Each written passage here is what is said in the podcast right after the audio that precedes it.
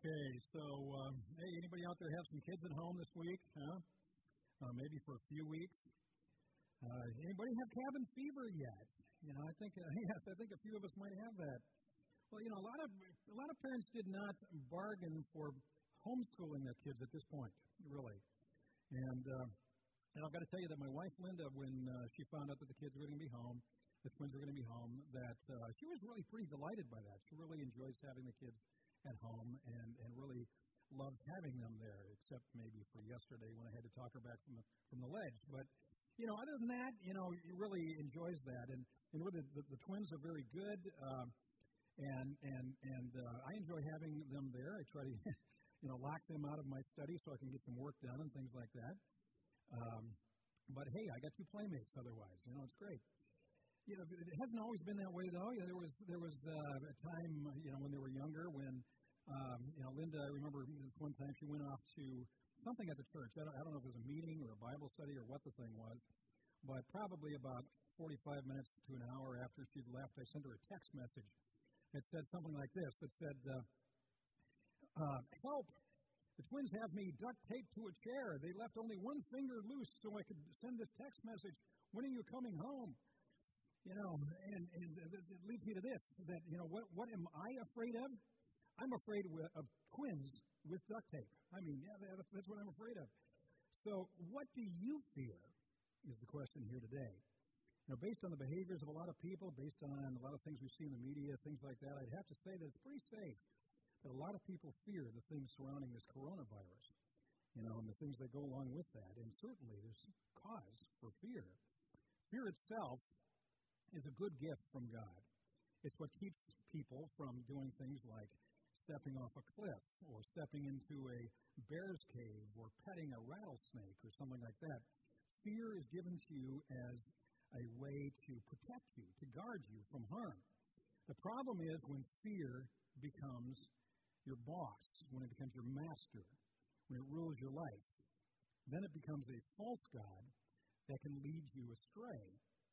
So, in this time of panic and fear, an important question has to be what do you do about your fear? Well, it's at times like these that the words of Scripture are very important to take a look at them and see how they might guide and comfort us. Such as the passage from Deuteronomy where it reads, and from Deuteronomy chapter 20, when you go, when you go to war against your enemies and see horses and chariots and an army greater than yours, do not be afraid of them, because the Lord your God, who brought you up out of Egypt, will be with you. When you are about to go into battle, the priest shall come forward and address the army. He shall say, Hear, O Israel, today you are going into battle against your enemies. Do not be faint hearted or afraid. Do not be terrified or give way to panic before them. For this is important. The Lord your God is the one who goes with you to fight for you against your enemies, to give you victory. Right now, many of you may feel as though we are up against an army that is greater than us. Satan is certainly trying his level best to throw everything at us, specifically to throw everything at the believers of Jesus Christ, to throw things at his church. I, you know, I can I picture this. You know, a conference room in hell where Satan is gathered together with his minions and is brainstorming on how to stop the church of Jesus Christ. So they come up with various ideas and throw them out there, give them a try. You know, things like, well, let's make it a post Christian culture where the church no longer can have a voice in society and it's no longer popular to go to church. Well, Satan thinks that that means defeat for the church. The Lord has other plans. And in the face of that, the church adapts and becomes more like the early church, where people are there not just simply to see and be seen, as may have happened in previous ages, but rather to find and to worship Jesus. And the church discovers what it means to be evangelists. And God turns defeat into victory. Well, they, they reconvene there in that conference room in hell, and they say, "Well, I'll tell you what. Let's let's throw out some crazy, violent people against the church and highly publicize these isolated events against the church so that people are afraid to go to church. They're afraid to meet together. And the church instead develops trained and qualified security teams to keep its people safe. And the people continue to meet together and to seek and to worship Jesus. And God protects them and turns defeat into victory. And then they meet again in the conference room and they say, Well, I'll tell you what, let's, let's send out a rapidly spreading pandemic, a virus that no one has ever heard about that comes from a mysterious place and forces the church not to meet anymore. Yes, that will do it. No one will come and no one will give, and the church will be yesterday's news. You can just see them wringing their hands with glee. But the church meets anyway. It meets online with virtual worship. And people give anyway. They give electronically and through the mail. And God turns sure defeat into victory. So, what do you fear? The people of Judah in the Old Testament had a terrifying foe. Now, if you recall in the Old Testament, what happened after Solomon was that the kingdom of Israel was divided into two kingdoms the northern kingdom of Israel and the southern kingdom of Judah, where Jerusalem was the capital. And we're talking now about that southern kingdom of Judah. And their terrifying foe was the empire of Assyria. Assyria was the greatest power the world had ever seen. Everyone, everyone who came up against Assyria could not stand against their armies. When those people, the Assyrians conquered the people, the Assyrians removed those people and sent them off to a distant land where they were never heard from again. That, that is what they did to Judah's neighbors to the north, the kingdom of Israel. When they conquered Israel, they sent them off and they became the lost tribes of Israel. We don't know what happened to them. We don't know where they went. They were simply lost. Well, the capital of Assyria was the city of Nineveh. And that name might ring a bell to those of you who are familiar with the book of Jonah in the Old Testament because it was to the city of Nineveh that Jonah was sent by God to proclaim God's message. And it was because of this that Jonah ran. He didn't want to share God's message with them because he knew that these were terrible people. And if they would hear God's message, he feared that they would actually believe it and repent, and God, in his mercy and his graciousness, would show them grace and mercy rather than give them what they deserved. So he ran. Terrible people. Now, why were they so terrible? Well, the Assyrians were brutal people. They would do things like they would skin their enemies alive and hang their, their skin on their walls as trophies of their battles and the trophies of conquering these people. They had a military force that no one, no one could match. Technology that a nation, a little nation like Judah, couldn't possibly stand against. So one day, when the people of Jerusalem got up in the morning, finished their breakfast bagels, got out and stood on the walls of Jerusalem, looked out, they were shocked to see the Assyrian army gathered around the city. And they were terrified. And the field commander of the Assyrian army came and he spoke, shouted out to the people who were gathered on the walls of the city of Jerusalem so that they would be terrified by what they saw and heard. He said this in 2 Kings chapter 18. He said, Tell Hezekiah, who was the king of Judah there in Jerusalem, tell Hezekiah, this is what the great king, the king of Assyria, says. On what are you basing this confidence of yours? You say you have strategy and military strength, but you speak only empty words. On whom are you depending that you rebel against me?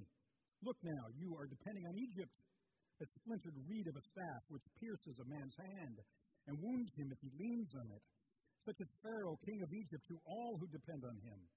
If you say to me, We are depending on the Lord our God, isn't he the one whose high places and altars Hezekiah removed, saying to Judah and Jerusalem, You must worship before this altar in Jerusalem? Come now, make a bargain with my master, the king of Assyria. I will give you 2,000 horses if you can just find enough riders to put on them. How can you repulse one officer of the least of my master's officials, even though you are depending on Egypt for chariots and horsemen? Furthermore, I, have I come to attack and destroy this place without word from the Lord? The Lord Himself told me to march against this country and destroy it. The officials from the city knew that such words would demoralize the city. So, so they shouted out to these people who were shouting back at them from, from the Assyrians And they said, Speak to us in Aramaic. We understand Aramaic. Don't speak in Hebrew. Because they, they knew that these words would come to the people and they would be demoralized if they understood these words. But the commander of those forces wanted to demoralize the city. That was their plan. So they taunted them all the more. And there seemed to be nothing God's people could do about it. Defeat was certain. The enemy was just too great. Yes, they feared the Assyrians and they feared them. They feared these people for very good reason. Many would die at the Assyrians' hands. Many others would become slaves. And others would be shipped off to who knows where, never to see this land that was promised to them by God ever again. So when King Hezekiah of Judah heard the words of the Assyrians, in verse 19 he says, He tore his clothes and put on sackcloth and went into the, into the temple of the Lord. Now, did you hear that? Where did the king go when he was afraid? He went to church. It was there he would knew he, he knew that he would find the Lord. You mean he didn't go to Costco? No, he went to church. That's where he went. And once there, he sent for a prophet. He sent for the prophet Isaiah. And that is the same Isaiah whose words are recorded in the book that we have by that same name in our Bible, Isaiah. But what good is Isaiah going to do against all of this? The officials of the Assyrians pointed this out. They, they shouted to those on the walls of Jerusalem, Hey, you're going to depend upon this God. Right, right. And what gods of any of the nations that we've come up against have saved them? What makes you think that this God, your God, is going to save you? Well, verse 5. When King Hezekiah's officials came to Isaiah, Isaiah said to them, Tell your master, this is what the Lord says. Do not be afraid of what you have heard. Those words with which the underlings of the king of Assyria have blasphemed me. Listen, I am going to put such a spirit in him that when he hears a certain report, he will return to his own country, and there I will have him cut down with the sword.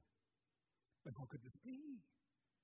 How could this be? Why in the world would Assyria or the king of Assyria possibly leave this place where there was such a sure and certain defeat for the people of Judah?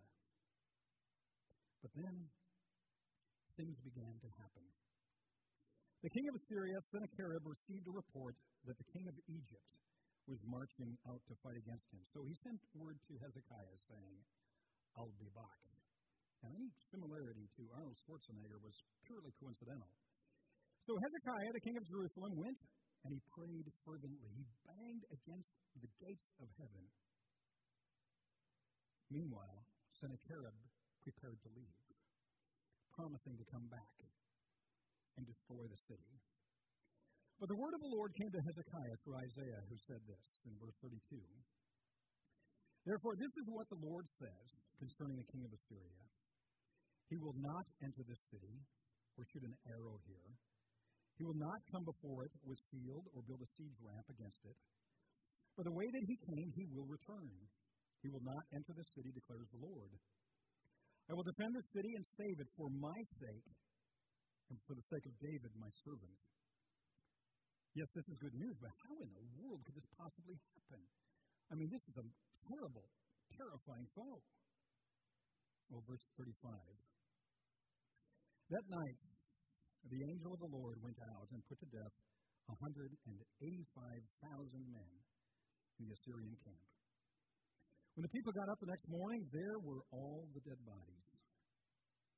So Sennacherib, king of Assyria, broke camp and withdrew. He returned to Nineveh, and he stayed there. Yes, but what now about Sennacherib? All he needs to do is go back to his homeland there in Nineveh and gather another army and come back. He said he would come back. Well, Second Kings, verse 37. One day, while he was worshiping in the temple of his god Nisroch, Sennacherib's sons Adramelech and Sharezer cut him down with a sword. And he escaped to the land of Ararat, and Esarhaddon, his son, succeeded him as king. This by the way, is documented history. It's not just merely something that appears in the Bible, it's appearing elsewhere as well. This is what happened to Sennacherib.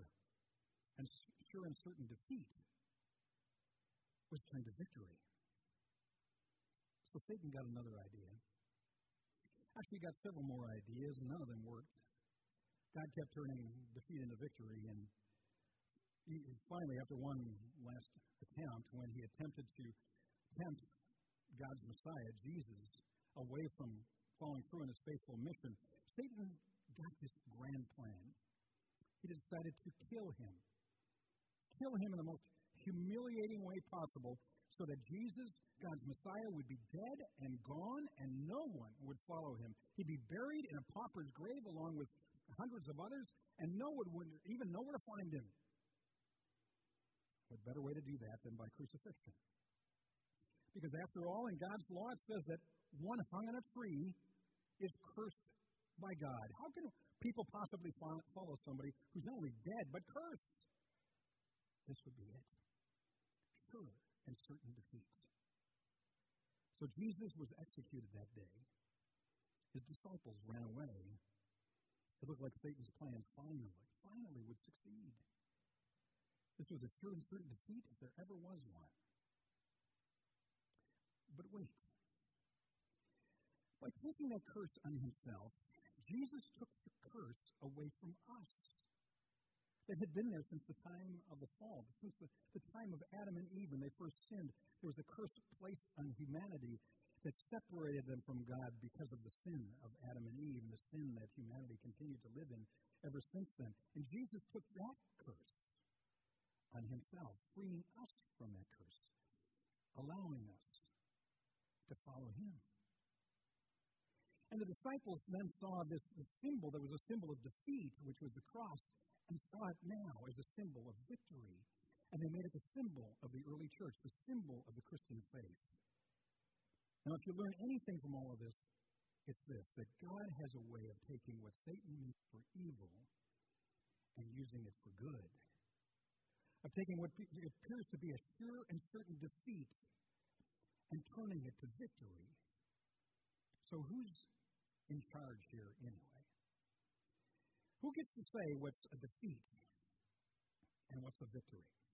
Is it Sennacherib, the king of the Assyrians? No. Is it Pilate and the religious leaders who had Jesus crucified? Not a chance. Is it the coronavirus? Are you kidding? It's not even the economy or the media or the mob in Costco. And it certainly, certainly is not fear. It's Jesus. Hear those words one last time from the book of Deuteronomy, where it says this Today, you're going to go into battle against your enemies. Do not be faint hearted. Don't be afraid. Do not be terrified or give way to panic before them. For the Lord your God is the one who goes with you to fight for you against your enemies, to give you victory. He is the God who loves turning defeat into victory. So trust Him. Can you pray with me? Let's pray.